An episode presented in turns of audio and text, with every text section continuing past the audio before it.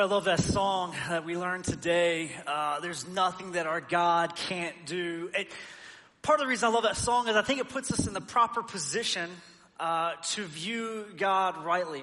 I, I think what it does is it makes us seem like we're the children looking at our God as if there's nothing He can't do. Uh, I remember uh, it was just actually a few days ago. Um, my uh, daughter, two years old, uh, looked up at the moon and stars, and uh, she looked at me with her arms up and said, "Up, Daddy." And, and I was like, "Okay." So I picked her up, and he was like, "She was like, no, no, no, up, like." Can you help me reach the moon and stars? And I, I lift her up in the air, and sure enough, she's reaching with everything she owns. She was like, up, daddy. Come on. Like there's, there's just this confidence that daddy can do it. There's just something about it that is, is, is amazingly unique about a child's innate desire to see their daddy and, and, and what that means for them. And I want to talk a little bit about what this, that there are these unique things that, that God has, has designed in our heart and soul and the affinity that we have for our moms and dads and, and, and kind of this new phrase that I have encountered, that I've embraced, but really exemplifies this point. So, uh, literally, um, a month ago, I was on vacation with my family. So I'm, I'm on vacation. I'm talking about my family being my mom and dad, my brothers and sisters, their spouses, their kids, our kids, one house, that's vacation, right? So that's, we're just, we're in. We're all in the same house and we're, we're just making this thing happen. And for me and Stephanie, we're like, hey, look, there's gonna be a lot of cousins, there's gonna be a lot of, uh, you know, aunts, uncles, and grandparents. We might actually get a break. Like, we might actually be able to take the kids and be like, here, go play, you know? So like, we're, we're excited. Like, this is gonna be, let's, let's go do this.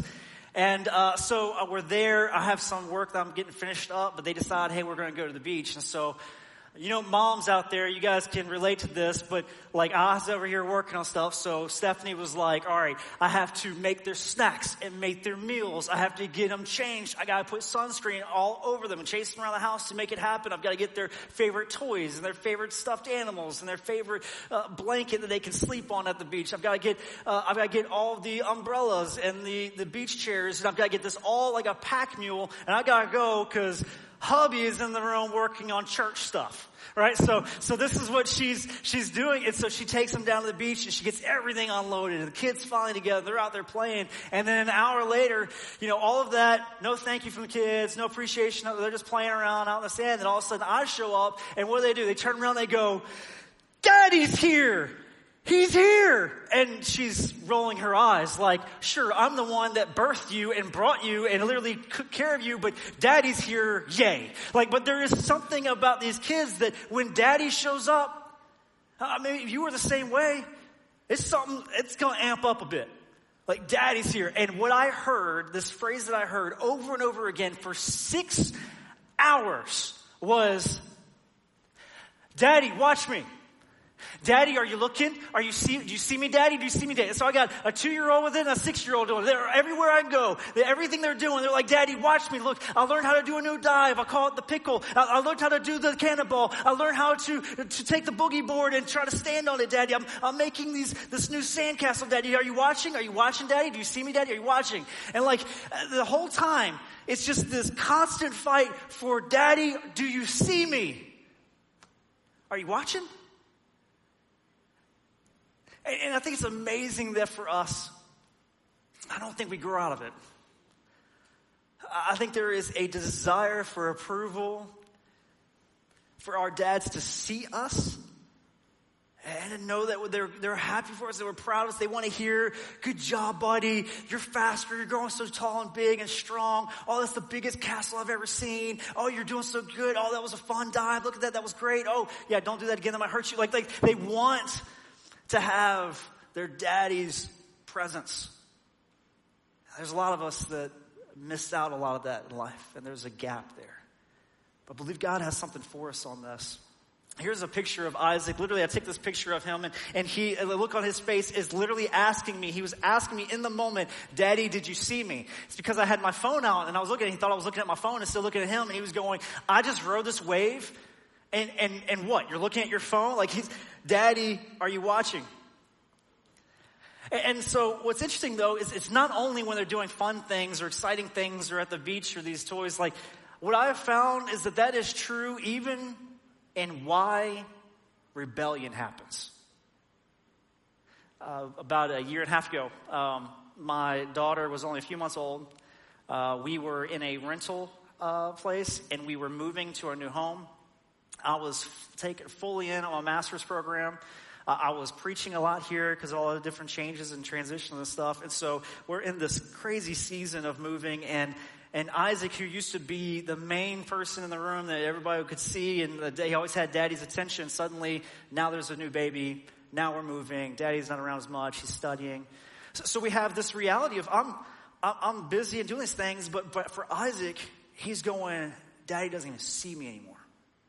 So we move into our new house. We're there for about a week and a half. Uh, our next door neighbor just moved in two days ago, brand new house.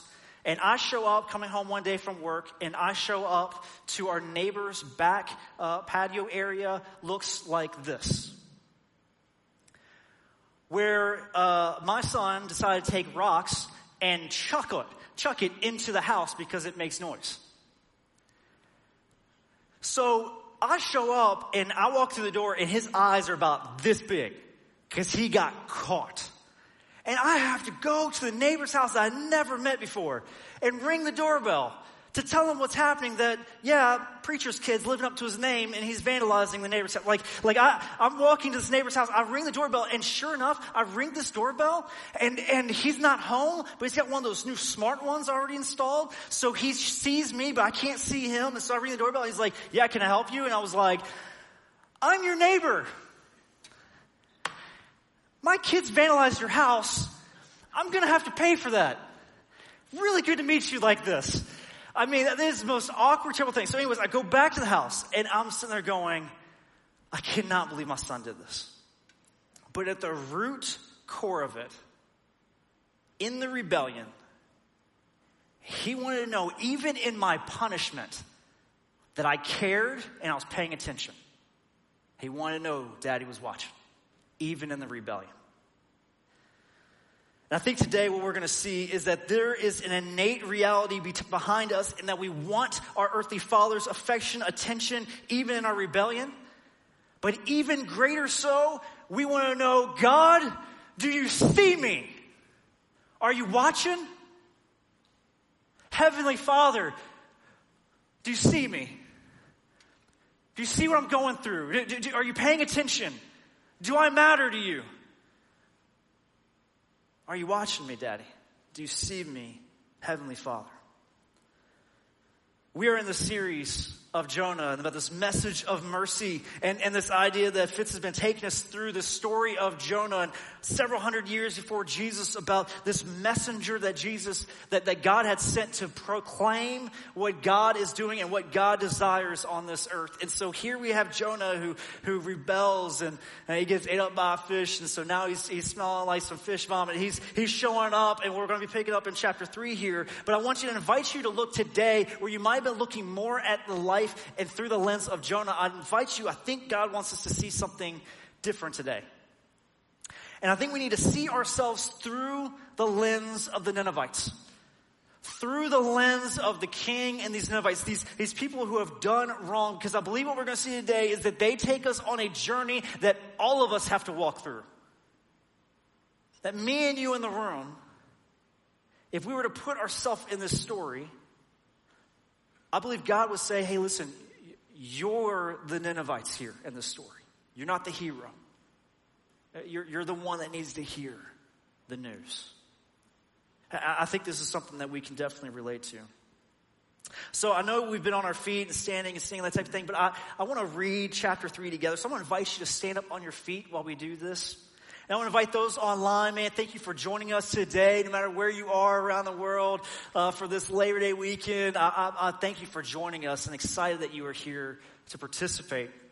So as we pick up here in chapter three, I want us to see again, I want us to look through the lens of the Ninevites as we walk from Jonah coming out of the fish, finally being obedient to sharing what God had for him to say. And so Jonah 3 says it this way, Then the word of the Lord came to Jonah a second time. Go to the great city of Nineveh and proclaim to it the message I give you. Jonah obeyed the words of the Lord and went to Nineveh. Now, Nineveh was a very large city. It took three days to go through it. And Jonah began by going a day's journey into the city, proclaiming, Daddy's coming home and you done messed up the siding, right? All right you got 40, 40 more days till daddy shows up and Nineveh will be overthrown. The Ninevites believed God. That is amazing how that happens. Uh, a fast was proclaimed, and all of them, from the greatest to the least, put on sackcloth. That's what they would do to show they're grieving and in mourning. When Jonah's warning reached the king of Nineveh, he rose from his throne, he took off his royal robes, and he covered himself with sackcloth, and then he, from the throne to the dust, sat down in the dust. This is the proclamation he issued in Nineveh by the decree of the king and his nobles. Do not let people or animals, herds or flocks, taste anything. Do not let them eat or drink. But let people and animals be covered with sackcloth. Let everyone call urgently on God, proclaim to him. Let them give up their evil ways and their violence. Who knows? God may yet relent and with compassion turn from his fierce anger so that we will not perish. When God saw what they did and how they turned from their evil ways, he relented and did not bring on them the destruction he had threatened. Let's pray together. God, I, uh, I thank you for seeing us. And God, I pray that right now, each individual, whether online, across the globe, to in this room, that we would listen specifically to how you want to speak to us today. God, help this be personal. Let this message be for our own ears to hear what you want to have us hear. Use my voice, use this time to glorify your name. We pray these things in Jesus' name. Amen. You guys can go ahead and have a seat. So, like I said, I, I, think God wants to show us a couple things about this journey that happens for the Ninevites. And these Ninevites were uh, known for being evil, known for their violence, known for being sinners, known for taking advantage of people, known for their violence. These were people who were greatly distant from God.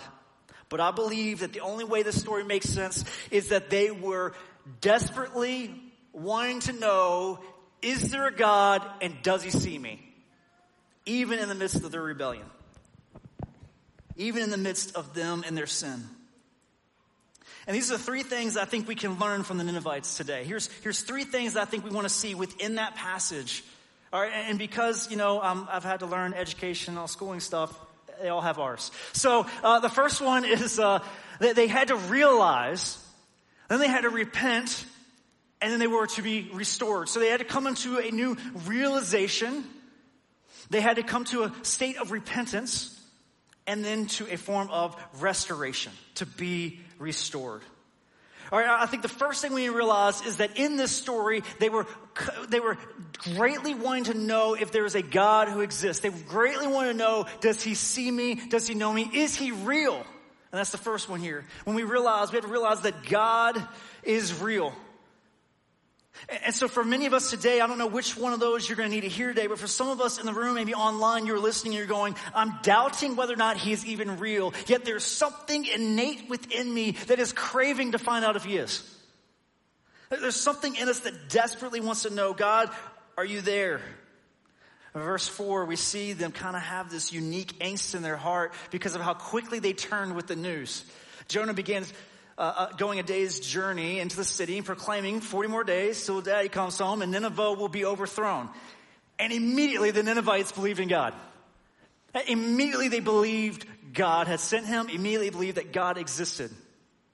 And you gotta look at that and you go, man, how did this happen so quickly? What, what took place in their life? What, what, how could God do this? How could he change them? How could just such a simple amount of words cause them to go, I believe God. That, that moment when God is real. That He sees you and He's been seeing your sin And, he's, and he knows what you've been doing. He's been watching you. That reality for them to come to that conclusion. I had a, uh, I had a young couple um, come into my office. Uh, they uh, uh were friends of a family member that we were friends with. And so they came in and, and they had a simple question. They just wanted to know, is God real? And, so I remember sitting there looking at them, sitting in my office and going, all right, um, so, so let's, let's talk about this. What, what is it about this? Because one of them was going, I don't think he is. And, and if you're thinking like I'm thinking, why are you here? And it's because I believe that all of us have this innate reality working from inside of us saying, God's real, even if I don't want to follow him, even if I want to deny it. There's something within and written on our heart that we have observed and seen that speaks to the reality of God. And I want to do that today. I want to share with you the three passages I shared with them because I wanted them to see that this whole desire, what this is coming from, was something that was built innately within and around us. And it is screaming that God is real. First one's Romans 120. And uh, Romans 1.20 says this, for since the creation of the world, God's invisible qualities, a lot of times you'll hear people say, well, if I could just see him tangibly here, then I'd believe. And he's going, wait, wait. His invisible qualities, his eternal power and his divine nature have been clearly seen, being understood from what has been made, all of his creation, so that people are without excuse. And my point behind that is going, you, I always ask them, I say, explain to me from your worldview, from your beliefs, and you're saying there is no God, how all these things came to be. Because uh, even science proclaims that whatever it was that created everything has to be timeless, spaceless, immaterial, and powerful. That, that is what this, this Big Bang background of, of studies go to. This is what it says. It says everything kind of had a singularity point and it came from nothing and then boom, everything came to be. And so for me, I look at it and I go, okay, from that worldview, what caused it? What was the first cause? And then I'll talk to them a little bit about just the creation, the reality of the fine tuning around us, and, and for them to realize that there is a creator and he is real. But it's beyond even just that. It's also what's written on your heart, and they know this. Ecclesiastes says in this way, in, in 311b, it says that God has planted eternity in the human heart. And you know that. Uh, you know that we just weren't some chemistry experiment that produced some goo that turned into the zoo and then became you. You know that. You know that's not it. And you know that this doesn't end with just an eventual heat death from our sun exploding the closest star near us. Like, that's not how this thing ends. You know you have eternity written on your heart, even if you're denying it. That You know that God is real. And even beyond that, Romans 2 14 through 15, there's something else written on our heart. It says this. I think. Romans 2 14 through 15. There it is. It says, Indeed, when Gentiles, that's just anybody who's not uh, not Jew, that's, that's anybody out there, that would include us, who do not have the law, the Old Testament. They didn't have the commandments and the guidance of the Lord. But yet they do by nature what the law requires. They are a law to themselves, even though they do not have the law, since they show that the work of the law is written on their hearts. There's something innate within you that you know right and wrong. There's something innate within you that you know that things are broken and not right. Their consciences are also bearing witness. Their thoughts are either accusing or defending them. God has written eternity on your heart, shows you the law of morality based on His standards, not yours, and created everything for you to see that God is real. And Nineveh deep down knew that. Which is the second realization that they had is this, that God is real and I have sinned against him. That God is real. They came under the realization that God is real. We've been living our own way for a really long time, and then a messenger showed up and messed us up all up, and we know we got 40 days to get right, and I have sinned against him. I know I'm in the wrong. I know I'm guilty. So I, I asked the young couple in my office, I was like, all right, so now that we've talked about for a long period of time, I gave you a summary, but a long period of time that God is real, that there's a creator that made all of this. And, and based on that creator and there being a God and, and him saying that there is a heaven and hell after this life, which one do you think you're going to and why? And, and as many in our culture has said, and maybe some in this room or online might feel, they go, well, they him and hawed, is heaven there? I don't know. And they eventually went, well, if it is there and there is a God, then yeah, I'm going to heaven. And I said, well, why? And they said, because I'm a good person. And I said, um, okay, let's talk about that. All right, maybe. Let's, let's talk about that. See, God gave us these things called the Ten Commandments. And so let's just use that as a, we'll just start there. We'll start there. If you knock all those out of the park, then we'll move on to other things. But, but we'll just start there. So I just mentioned a few, and, and I'll invite you if you're online. I invite you just to, to let you know, let us all know that hey, we're not in this alone. We'll see. We'll do a test overall, see if anybody didn't have to say yes, I did too. And I invite you in on, here in person uh, to raise your hand if you committed any of these sins. You're going, yeah, I did, I've done that. All right, I want you to raise your hand, and we'll see if we're alone in this. We'll see. We'll just do the test like we made them do. We'll do it together. I'll do it with you. And I ask him this question Have you ever told any lies? And actually phrase it, Have you ever, uh, how many lies have you told in your life? And I said, More than a hundred, and uh, things like that. So if you've ever told a lie in your life, go ahead and raise your hand. If you're online, go ahead and type in, Yeah, that's me. And uh, yeah, okay. So if you didn't raise your hand, you just lied. Now you can raise your hand. Um, so, uh, and next one, this one's tough. Now, uh, have you ever stolen something? Like, like, so have you ever stolen time away from your job? Have you ever told them that you were doing it, but you were really on YouTube and, and, and that you were, you you maybe stole a pen or a pencil or maybe took something small? Yeah, yeah, you raised your hand. Yeah. Ever use God's name in vain? Ow! And it gets a little personal here. Have you ever looked at someone that wasn't your spouse with a lustful thought or heart? Okay, so I'm not judging you, but according to what you raised your hand for, you just told me that you're a lying thief, blasphemer, and adulterer at heart. So based on that, would you be innocent or guilty at the end of your life and going to the judgment day?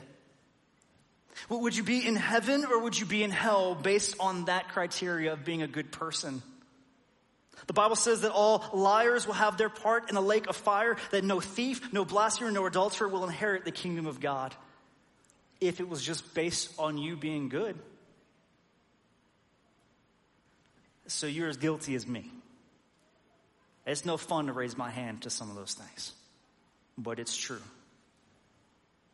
And I'll share these passages with them. Very common passages, but Romans 3.23 says this way, For all have sinned, we all raise our hand, and all fall short to the glory of God, not the standard that you walked in with of a good person, comparing yourself to who knows what. But when we look at the glory of God, that's our standard of measure. He's the straight line that we measure off of. Romans 6:23 for the wages of sin is death, an eternal death away from God. The beauty of this passage here is it doesn't end there. And we'll talk about that here in a little bit. But the first thing you need to realize, and what the king and Ninevites realized, that God was real and they are sinners. And that's a bad equation for being guilty. So that's why they didn't stop there. They went to the next step, which is repent. In those same passages, it said for them to let everyone call, to pray urgently on God. All right, they know he's real and they know they done messed up. And so they want to call urgently on God. Let them give up their evil ways and their violence. So repent means to turn away. So they're heading in one direction. They're saying, we got to stop heading that direction. We got to turn and go the other way. They need to repent, to turn and go the other way. My son Isaac, when he had, uh, was living up to his title of being a preacher's kid and vandalizing our neighbor's house. Um, uh, what what was interesting there is that I asked him, or when I talked to him, when he knew he was in trouble, what words came from him, what he wanted to tell me about how sorry he was and what he would never do again. He he told me everything. He begged and promised that he would never touch a rock for as long as he lived. He would do anything he had to do because my dad does see me and my daddy can whoop me.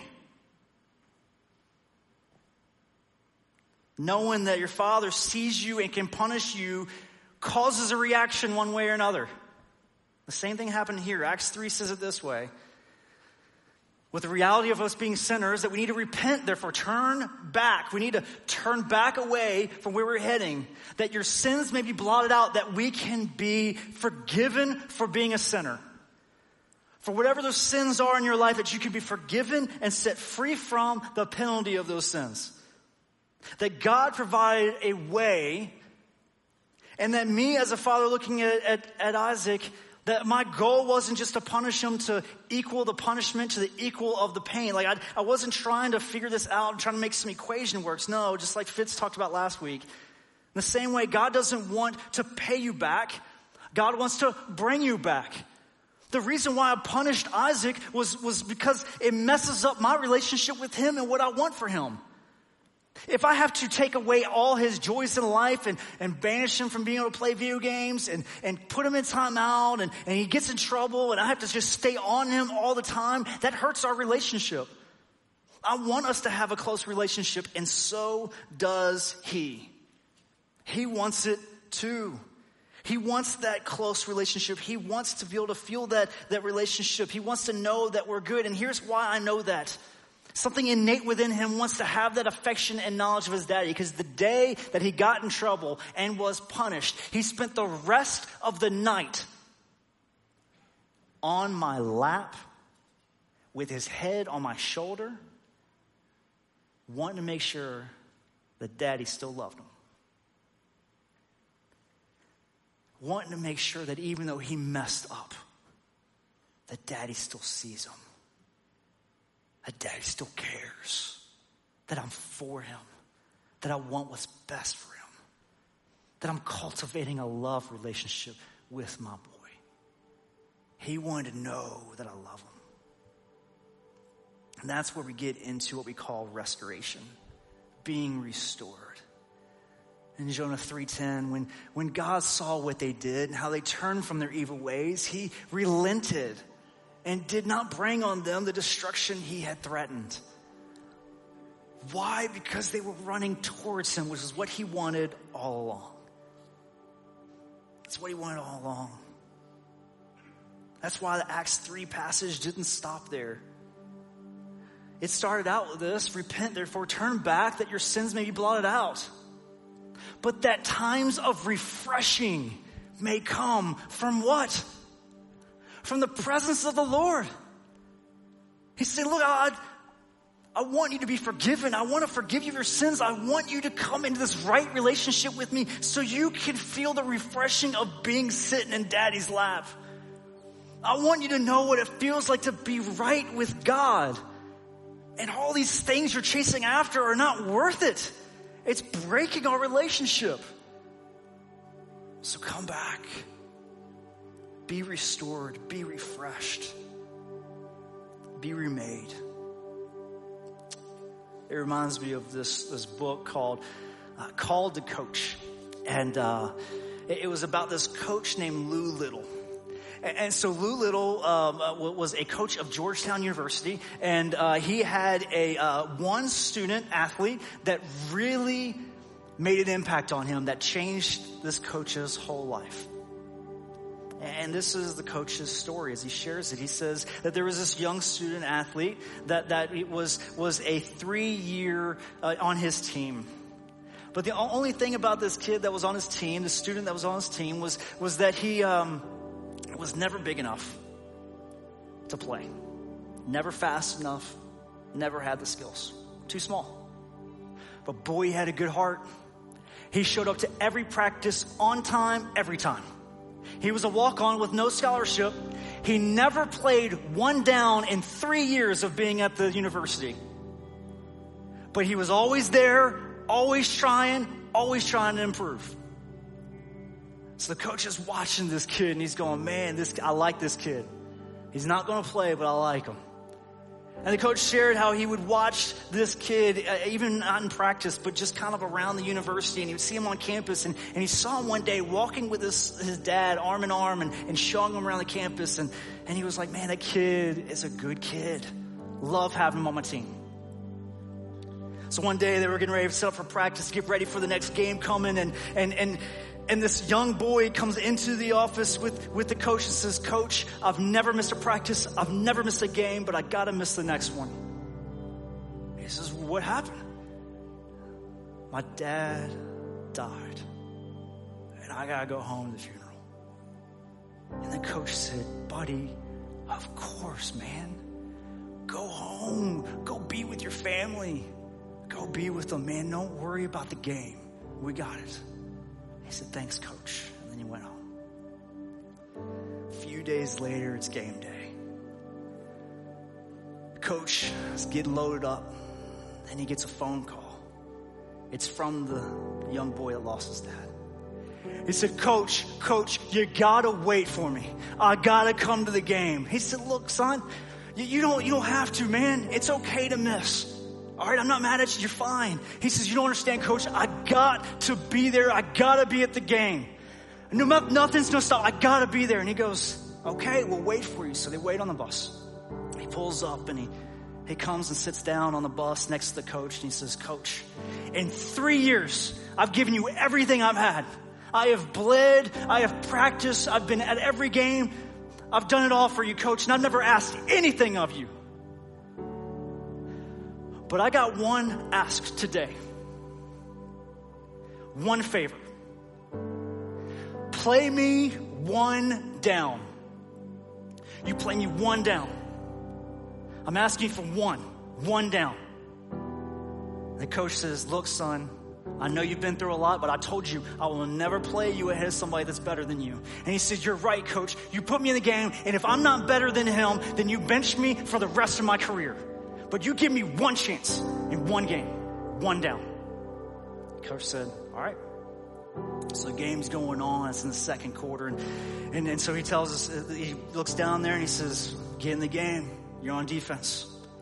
The kid goes in the game. The other guy comes out first play game goes bonkers. I mean, just tears up the field. I mean, diving and tackling, and I mean, just thrashing people. I mean, just throwing them down. I mean, he's just on fire, and so much so that the guy that subbed in for him went to the coach and said, "Coach, you made the right call. Kid is on fire today." He leaves him in the rest of the game. The game is over. Coach goes and puts his arm around the student and said, "Buddy, what got into you tonight?" I've watched you your whole career. I've never seen this. Was it because your dad died? This young boy looked at his coach and said, That's not quite all, coach.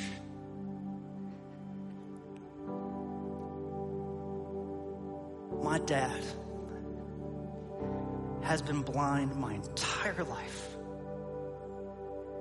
But today was the first day he could watch me play.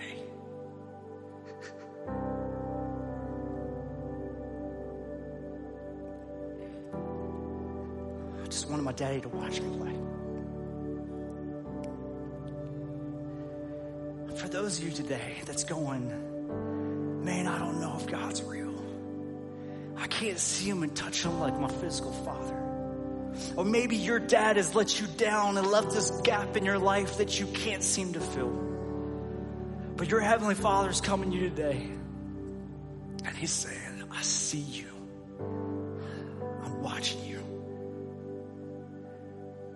And if this young man can look at his earthly father and go, man, I want to perform for him. I want to leave it all on the field. I want Daddy to be proud of me. I want him to see me play hard. I want to see me go after it. I want him to see me go hard for him that he could be proud of me and affirm me and be for me and love me and be encouraged by me.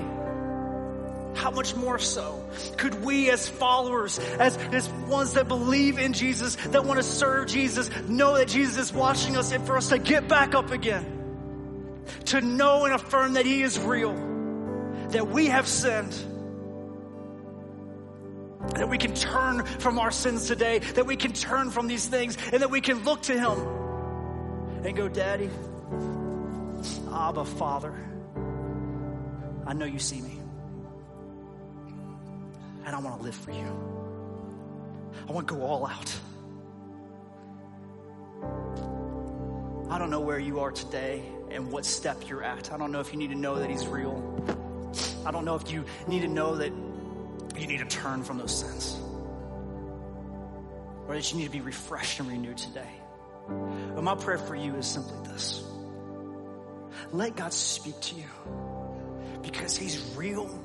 He sees you. He knows you by name.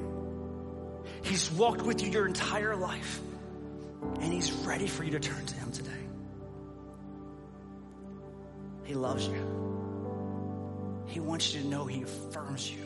He sees you. So much so that if you were the only one that raised your hand to those sins, he would have gone to that cross and died for just you. Let's pray together. Jesus, I, uh, I'm so thankful that you see us that you're watching right now as our Heavenly Father, that we can serve and love you, that we can live all out for you. Thank God, right now, with the sin that you have convicted us of, that we can get rid of those pills. God, that we can stop with the pornography. That we can get rid of these things that have been distracting us in our life. That we can surrender our money to you, God. That we can surrender these things we've been holding too fast. That we can try to have those relationships again and go after it again and give it all that we have on this field of life for you to be proud of us, God.